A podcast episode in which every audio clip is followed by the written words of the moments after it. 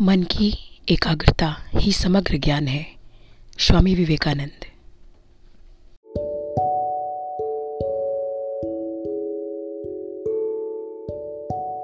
मन की एकाग्रता ही समग्र ज्ञान है। स्वामी विवेकानंद।